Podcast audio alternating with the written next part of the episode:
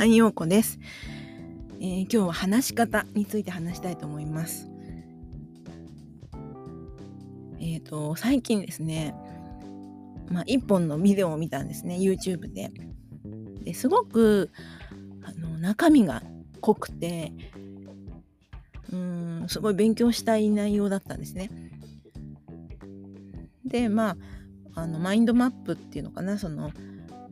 こ う, こ, うこうしてこうしてこうしてっていうのがつながっている図を見せながら喋、えー、ってくれてたんで、まあ、内容は分かったんですけど、その話し方がすっごく早かったんですよ、その方で。いや、これはちょっとあのペースを落とさないと頭に入ってこないと思うんで、 れいてんご 倍速にして遅くしたら今度あの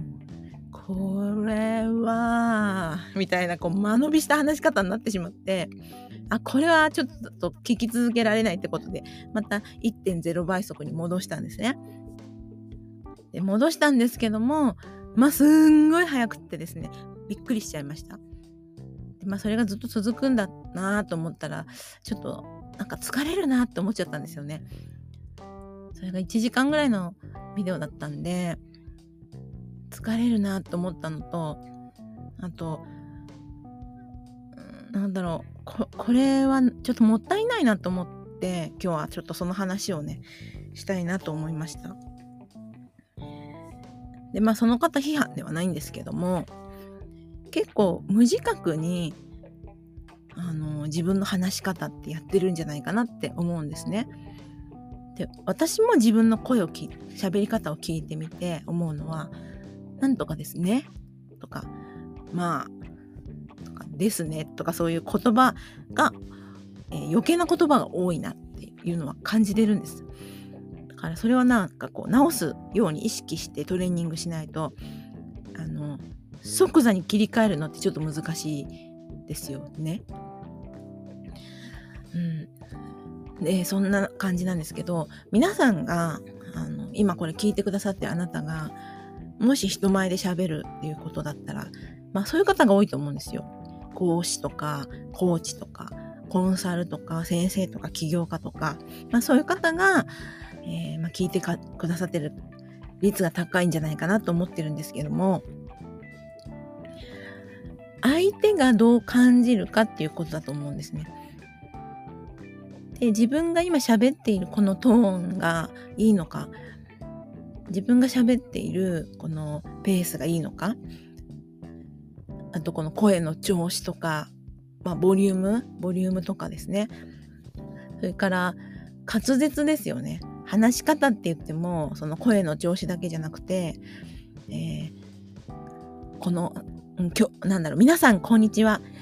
えー、皆さんこんにちはっていうか、皆さんこんにちは、なんか何度かこう喋ってしまうか、皆さんこんにちは、はっきり言うかみたいな、そういうところとかですね。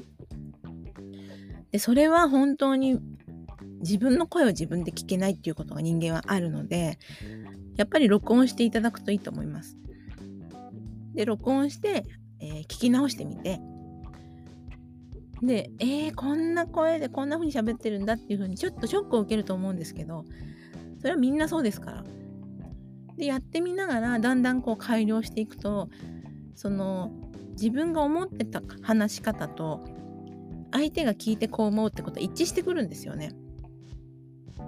そこが録音していくっていうところのすごいいいポイントだと思います。なので、まあそうやってどんどん練習をしてみるって大事だと思うんですね。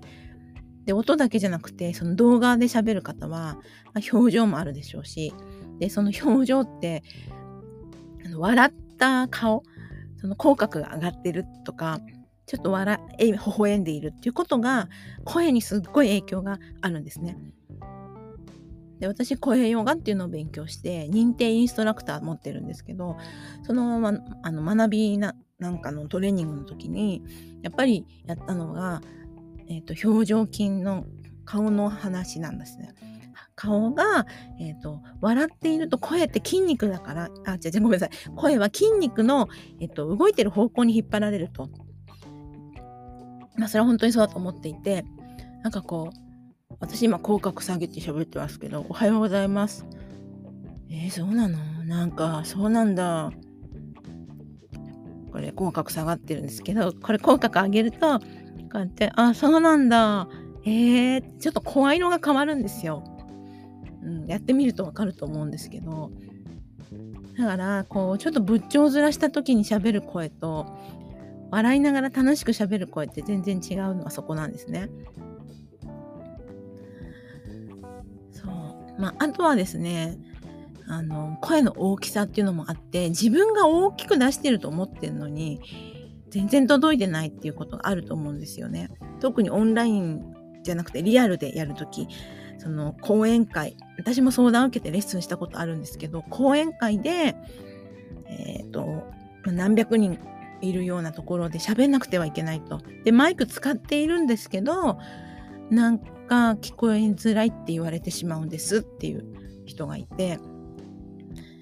まあ、やってみたらその方の場合は自分の体感っていうんですけど、体の感覚がうんと前後がすごく狭かったんですね。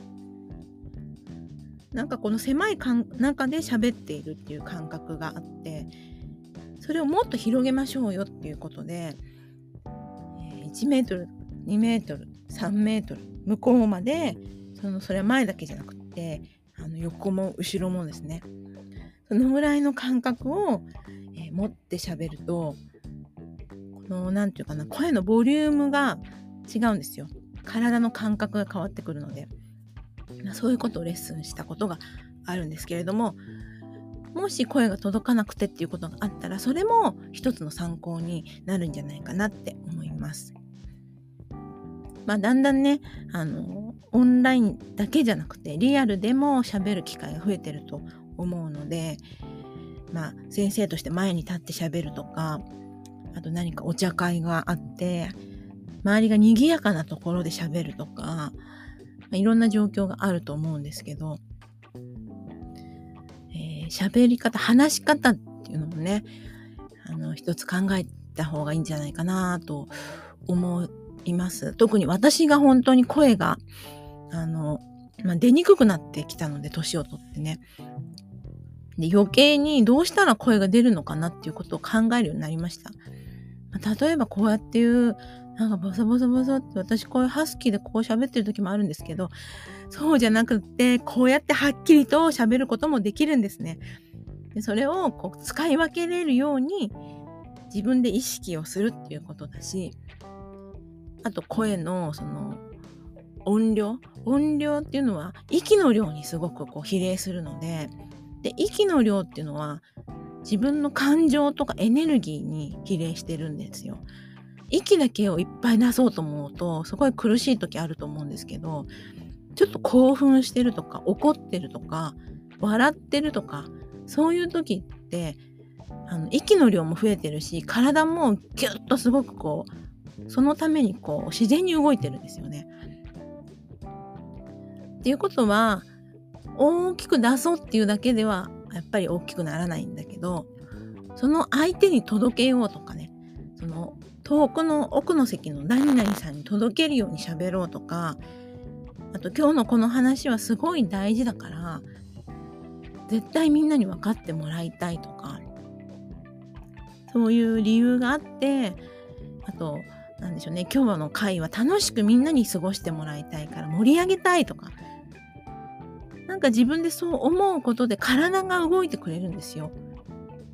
そうするとあのいい声、大きい声、張った声っていう風になってきます。